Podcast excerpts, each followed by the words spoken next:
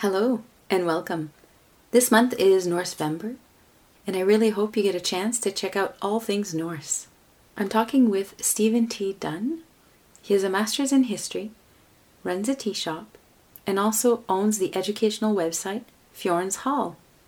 I would like to add a trigger warning. Stephen does briefly mention abuse, so please be aware of this. As you know, I love interviewing scholars, students, academics, amateurs, podcasters, website administrators. Their passion for the topic shines through and is very inspiring. And you might have noticed that not all the topics here are Canadian, but I am. I'm Rosie, I'm a francophone from Canada, and this is my podcast. I guess now it's time to jump into some Norse-vember history, eh?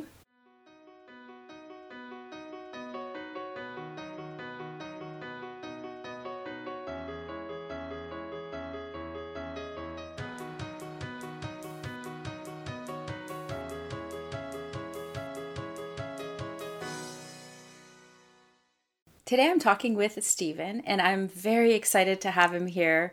He is the owner of the website Fjorns Hall, and if you have not checked it out, you absolutely have to. So, thank you so much for being here, Stephen. No, thank you for having me. It's an honor. Oh, thank you. I guess, can you present your topic? I think a lot of people are interested in knowing what you're going to talk about today. All right, so I'm going to be talking about my master's thesis that I did last year and I finished it. The title of it is Weaponizing Ordinary Objects Women, Masculine Performance, and the Anxieties of Men in Medieval Iceland. So basically, in that work, I look at the experience of women in saga literature through the perspective of the objects that are mentioned and highlighted in some of the texts. The main argument I'm trying to make in that is that women could use these ordinary objects that was associated with their domain, even legally, to perform like men would and at one point that was acceptable, but when you pay attention to the sources chronologically, that attitude starts to change and there's a shift to where that becomes less appropriate. So I spend the thesis looking at that and how it changed over time based on the literature that we have that focuses on those things. Excellent. Okay, so we're talking about medieval times. So, what is sort of the timeline that you will be looking at in this episode? For the most part, the sources themselves come from the early 13th century to the early 15th century, but they concern times before that from like the 9th, 10th, and even 11th centuries. So it's a bit of a wish washy period that we're talking about, mostly the 13th and 15th centuries, between that range. And the sources that you just mentioned, what are the, some of these sources? Are they written? Are they oral? How do we know about them? So the when I say saga literature, it, it kind of vaguely refers to a large body of different genres. But when I'm talking about it, it's mostly a genre frequently called the family sagas or the sagas of Icelanders in English. Um, these sagas, there's generally a belief that they were orally told before they were written down, but we don't have them written down until the 12th, 13th, and later centuries. So, as historians, the way we treat them is usually the period that they were written. So, in this case, I usually just treat them from the 12th century. But these texts usually concern the social complexities of Icelandic society, using the past as an example. Usually, they tell the stories of their ancestors, but a lot of it is still connected to present concerns because it was written down later. So, the forms that we have them in might have been very different from the oral forms that existed earlier in the Viking Age, which is far more popular. But uh, because of because we only have them as they are written later, then we have to consider them in that time period instead. Okay, so we're looking at some really old sources for some of these texts. What were the main ones that you were focusing on for your thesis? Uh, I've focused on three in particular. The Saga of the People of Laxardal, which was probably the the manuscript that we have comes from the early, or uh, we believe it came from the early 13th century. I also focus on Njal saga or the saga of Burnt Njal, which is the late 13th century. And then I also talk to a less extent about a saga called Viglund's saga, which is from the early 15th century. But of course, all these dates are a little fraught with um, guesstimating, obviously educated guesses, but we're not exactly sure when they were first written. Sometimes scholars go off of the manuscript dates, but even that we don't necessarily know for sure. But uh, it's generally safe or uh, agreed upon in the amongst the scholarship that uh, it's those periods. Okay, so you're talking about objects and weaponizing objects. So, did you want to start maybe at the beginning of where you started when you looked into this? Well, um, it kind of started off with a seminar called Material Culture or Material Matters. It was the pun that we used. It was mostly applying the theory of looking at objects, like looking at them and looking at the context surrounding them rather than looking at the big players, for example, the people but rather we looked at how people interacted with the objects. So using the ob- the object itself as the starting point and trying to figure out how people interact with them, why they interact with them certain ways, and the cultural meanings that people associate with those objects. So I um, talked to one of my advisors, the one who got me into this uh, Viking stuff to begin with as an undergrad, Dr. Jennifer Dukes Knight, and we talked about Njal Saga. And there's a scene where cheese becomes the central part of a feud that breaks out in one in the saga. So she steals a piece of cheese from her neighbor, and the fact that she steals that becomes a big deal in the saga. So I applied that theory to that, and it kind of became the crux for the master's thesis as I expanded upon it by looking at other sources in other classes and growing it into what it is now. So you started with cheese, yes, essentially. That's a great place to start. Why not? And how did that develop? So, can you give us some ideas of what, you know, some of your points were? Yeah, so when it comes to the cheese example, I started looking into how cheese was produced in medieval Iceland, who produced it, and basically who was mostly in charge of those objects or associated with those objects. So when I dug into the law codes and even checked various different sagas, cheese is almost always mentioned with women, and dairy work is also mentioned with women. Even the law codes specifically say that that is their that is one of the duties that they have to do and it's one of the things that they're in charge of so when i saw that the woman's name is Hallgerd, and she has a really bad rep in the saga literature and i saw her steal the cheese i decided to look at it from the perspective of the cheese. So what is the significance of a woman using cheese to start a feud for example? So i started looking into the implications of that. So it's an object that she had good control over because it's something she made it's something she would do. Or in this case she didn't make it because she stole it but it's still part of that realm of women to not get too lost in the details. Um, when she steals the cheese it was during a famine when her husband already tried to go to the neighbor who she stole the cheese from to get help and he refused and challenged her husband gunnar to a something called raun which is a specific type of theft where a man challenges another man to steal it and if you if that man can steal it from you essentially take it by force then they gain honor from the exchange. It's kind of a power play. And basically what Hallgerd did using the cheese was to do that exact thing to do raun except without a sword she used the cheese and of course the author presents it underhandedly and says oh she resulted to theft which was in the Icelandic legal code and even Saga's theft was a very unmasculine thing to use the gendered terms, but it was a dishonorable thing. You would not gain honor from that. So the author was trying to code it as bad, but she still used this object to do something that would normally have been praiseworthy. And uh, the conclusion I got from that, to skip over some of the details, I don't want to get too lost in that, is that the author was aware that women could use their objects to do masculine things, and it created an anxiety among men who were worried that women were going to act like men when they were trying to transition Iceland to more of a continental model, so to speak, where there were more rigorous gender boundaries. A lot of one of the important theories to keep in mind for this is one that uh, Carol Clover uh, came up with or did in her article about gender in the medieval North, which is that it was a very flexible scale.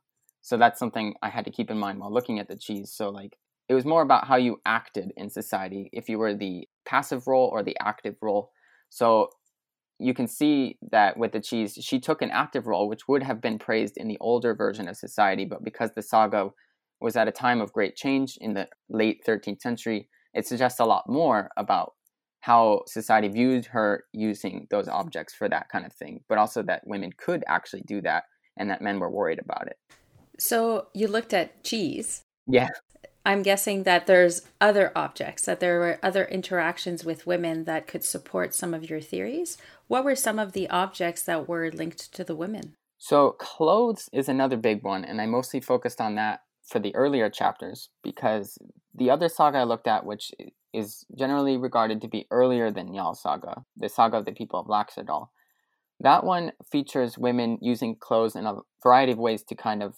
get back at men or essentially to perform those masculine roles and take honor from them.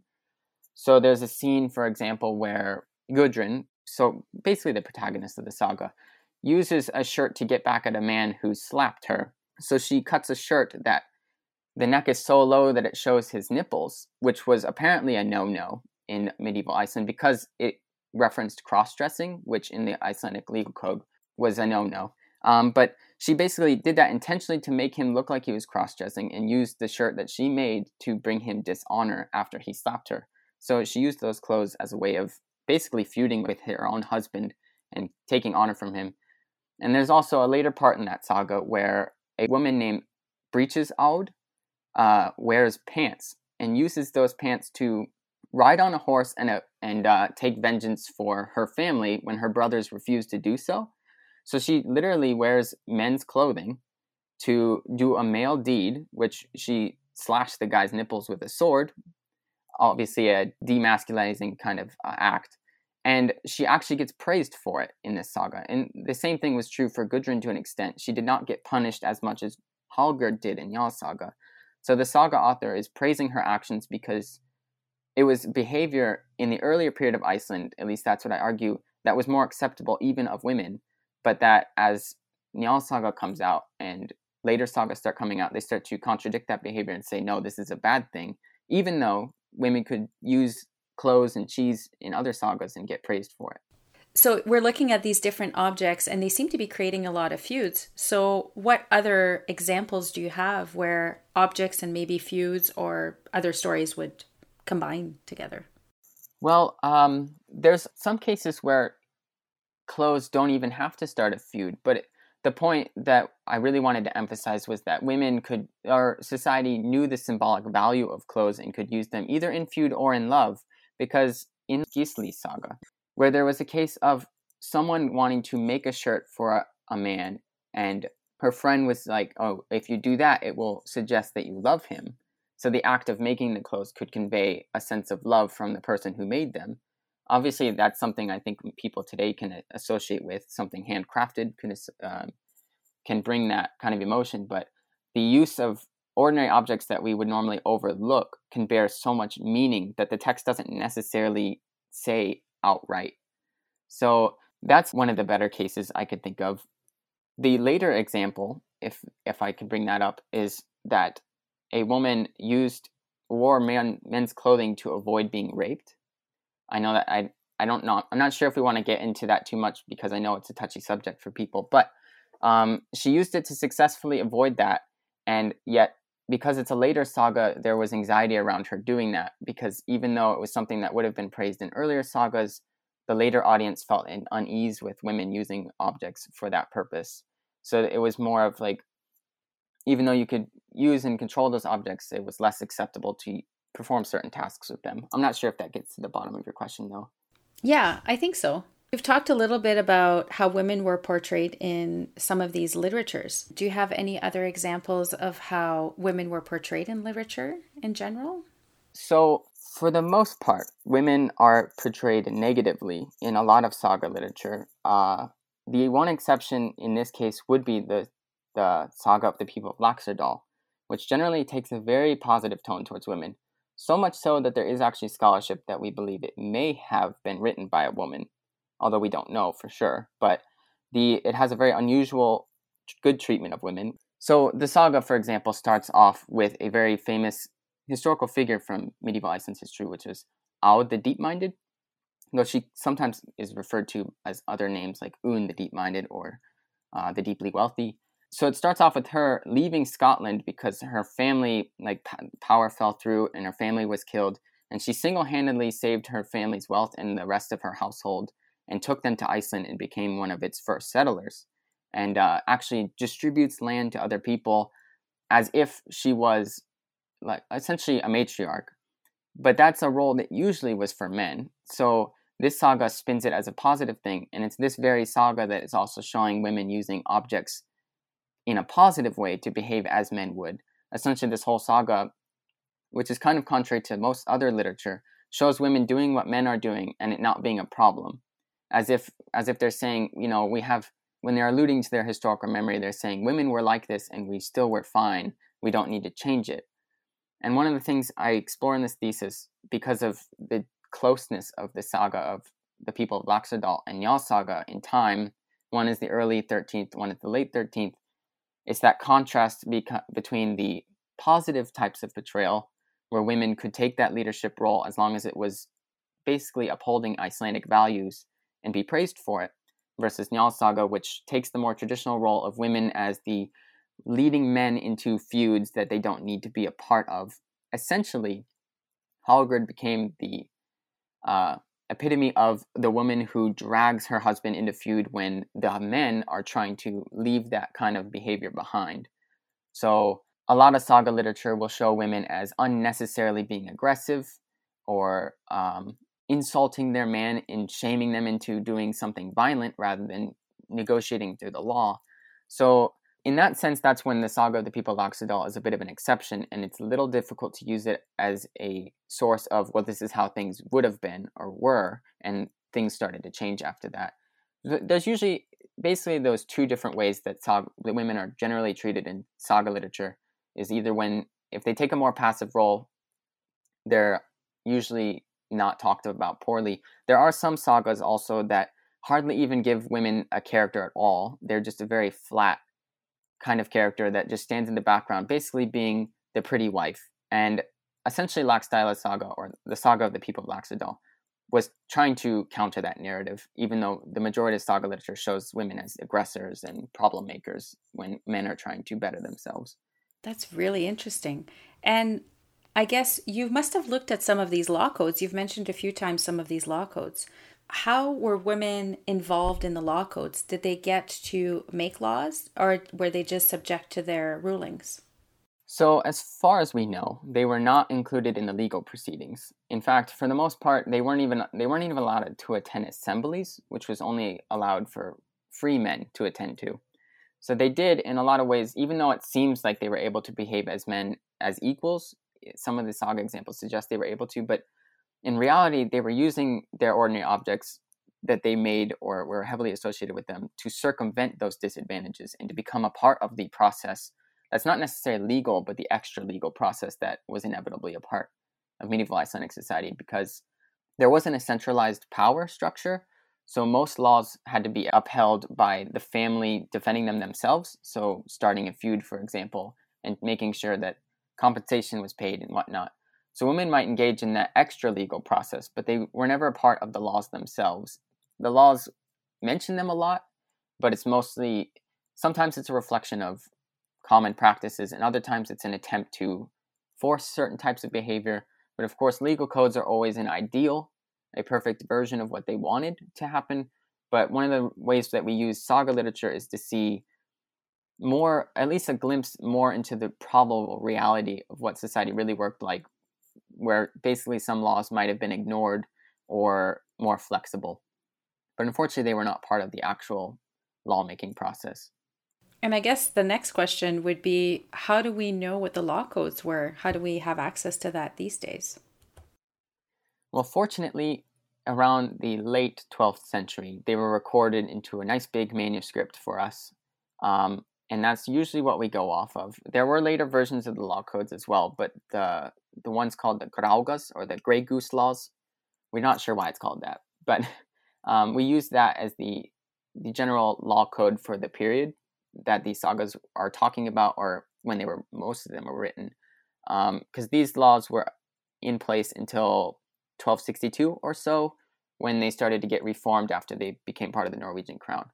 But yeah, they were written down in the late 12th century, so we fortunately have them. Before that, they existed orally. Someone called the law speaker would have to recite all of the law code orally from memory every time they assembled in their National Assembly, which happened once a year.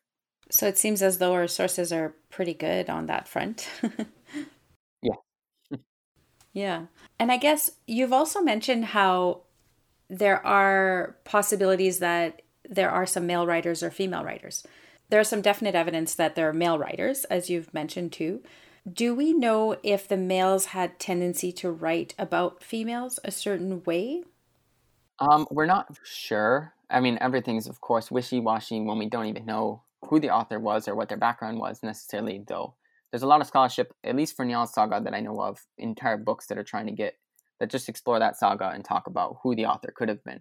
But in general, I would say the unfortunate reality is probably most saga literature was by men, and that's probably one reason why the majority of saga literature is not necessarily positive to women because they weren't necessarily from that perspective.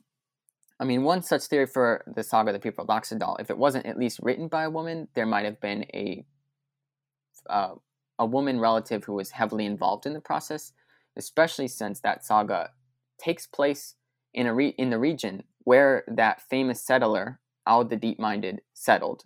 So that region has that story of settlement where women were important.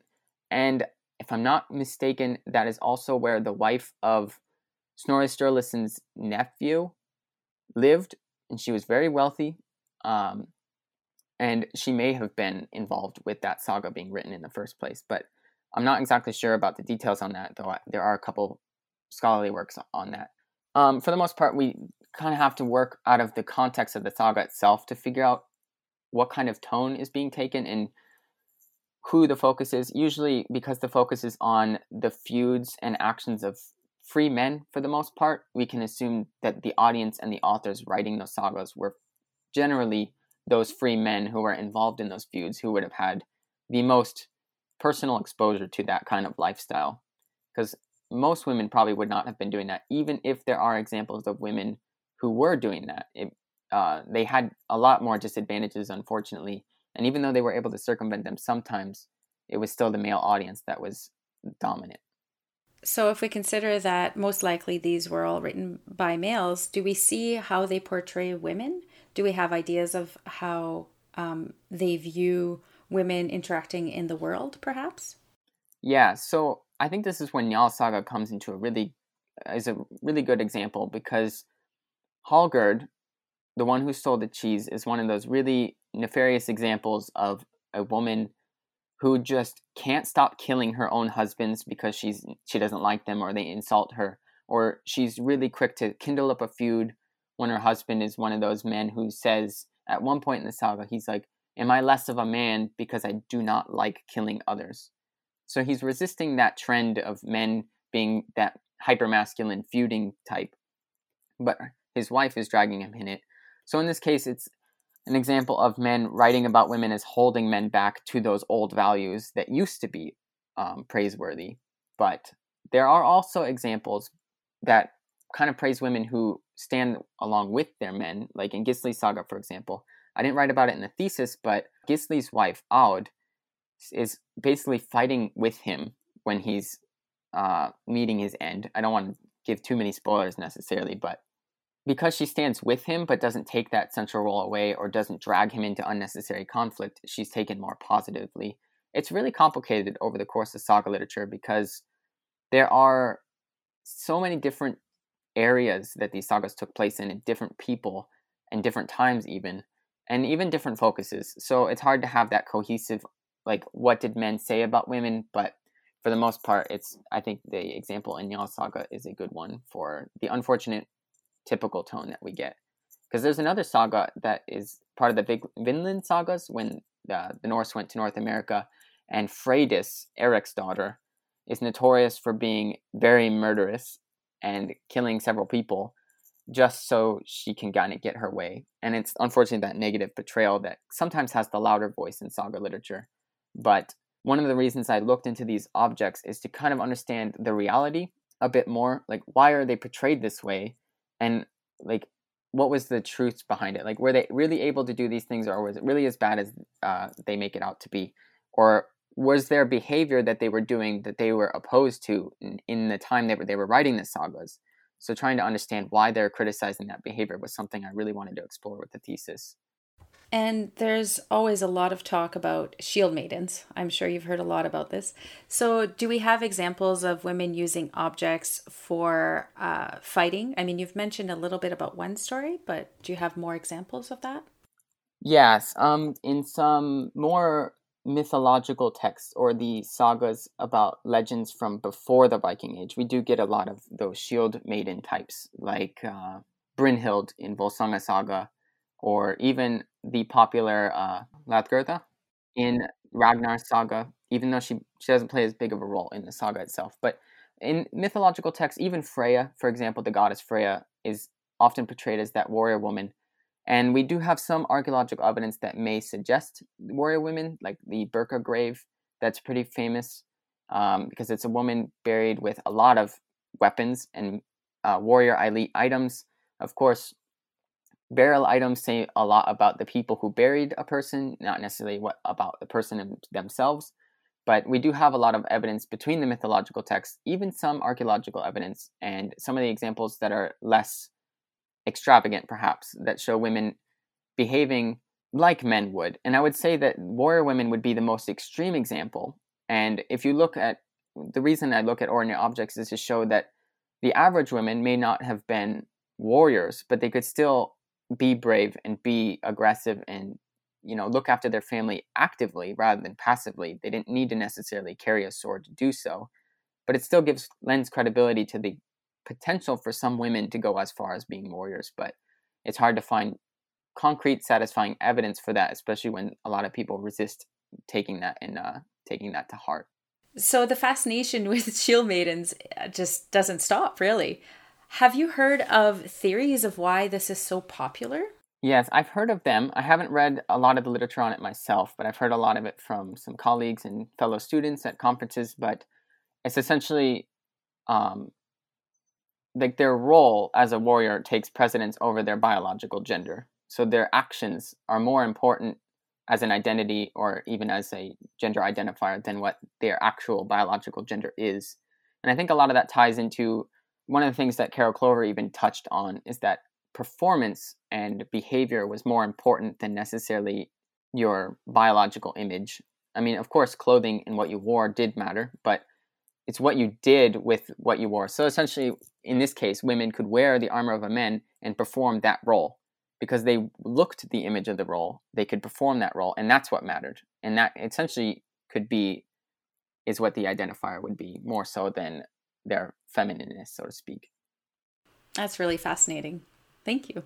And I feel as though looking at ordinary objects, you see the power of ordinary objects. Like you mentioned, you know, cloth. That must have been very valuable and a very strong, powerful object to use or to share. Yeah, and what's interesting about that point is that in medieval Iceland, the wool was actually used as a currency. So the uh, they would use a, a certain measurement called an ell, and that would be used to judge value on certain things. So essentially, and there's a whole chapter about this, I think, in Jenny Jochens' book, Old Norse Women, about how women essentially made the item that drove the Icelandic economy. So it really did have a lot of influence and power because that was one of Iceland's main products, so to speak. Um, so the fact that they they were the ones that were making this item and it took on that importance, it shows that it may not be a sword, but it was a really important part of society.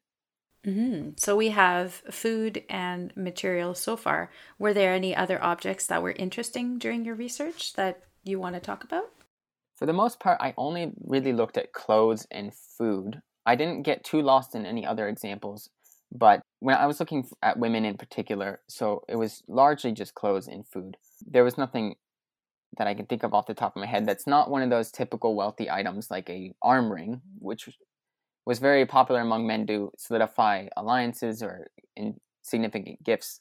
But again, that's a wealth object, and I wanted to look at very mundane, particular, everyday type of objects.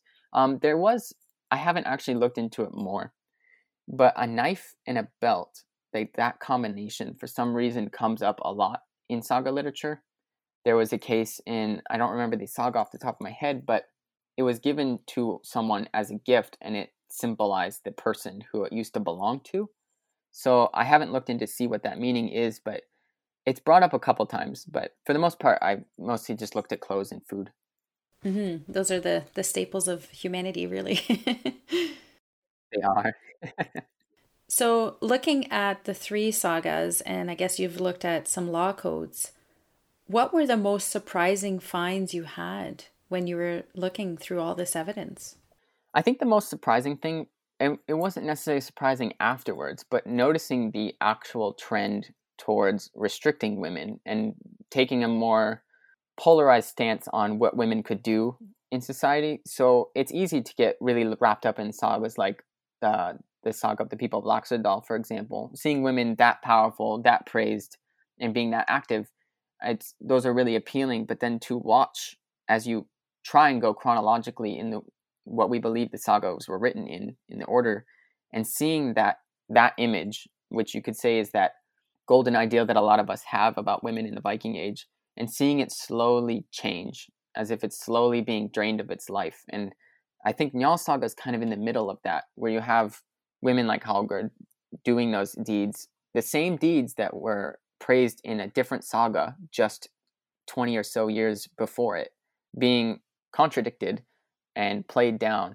And what's even more telling is that Njal Saga begins in the same region of Iceland that the saga of people of Laxdal takes place.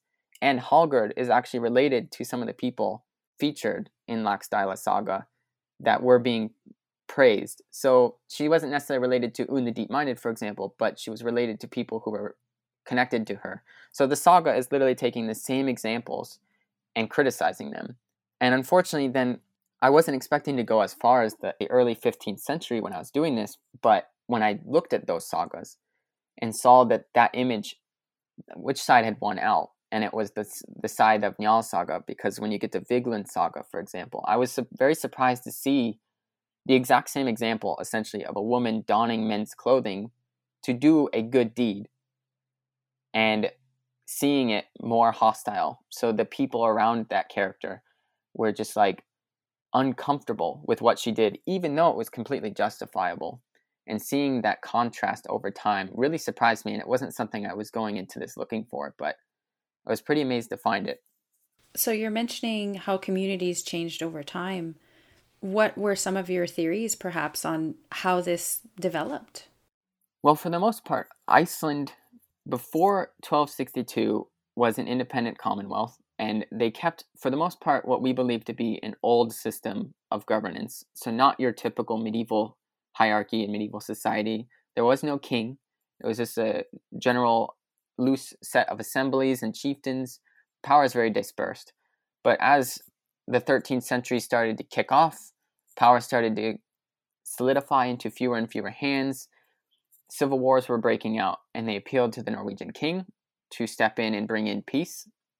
And essentially, it's that transition into the Norwegian crown, which was the Norwegian crown was essentially trying to be more of a European model with a central king. And I think that influenced Iceland as it changed politically. It also changed culturally a bit and socially, where the values that used to be upheld started to be signs of backwardness, so to speak. So, at least my theory and my take was that Iceland was trying to essentially modernize itself to the image in the rest of Europe at the time. And it, the concepts of gender that were more prevalent in continental Europe, for example, started to take precedence over the older concepts of gender that were acceptable in Iceland leading up to the civil wars and the downfall of the Commonwealth. And perhaps some of these authors blamed that kind of behavior for the reason that Iceland lost its independence or that their system fell apart. Because one of the main points in Njal Saga that the author talks a lot about and anybody who reads it will either fall asleep during the passages or somehow get through them. But it's legal passages, pages and pages of their law and how their system works. And he's essentially using a woman who's stuck in her old ways to show that that's why, because we can't give up feuding, we lost the country, so to speak. So, at least my take on it is that authors started to see that as a problem and um, because they wanted to become more like the rest of Europe, so to speak, as they were being integrated into a Norwegian system, and perhaps blamed their old system for the failures that they were seeing at that time. Yeah. Well, I want to say a huge thank you for being here. I appreciate all the time you spent researching your project and then being able to talk about it with us. Thank you so much, Stephen. This was really fun. Thank you. It was. Bye. Bye.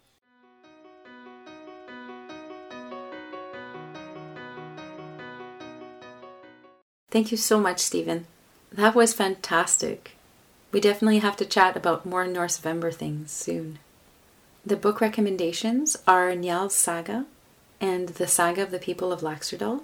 You can also read Stephen's thesis online at his academia.edu page, which will be in the show notes. You can find me on social media Facebook, Instagram, Twitter at HistoryA.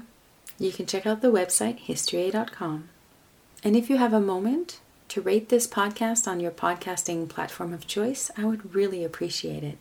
Apparently, it helps people find me, so thank you. I'd also like to say thanks to my husband Jamie, our brood of kids, our family, our friends, the teachers who have inspired me throughout the years. Without you, I would not be adventuring through history. Un grand merci.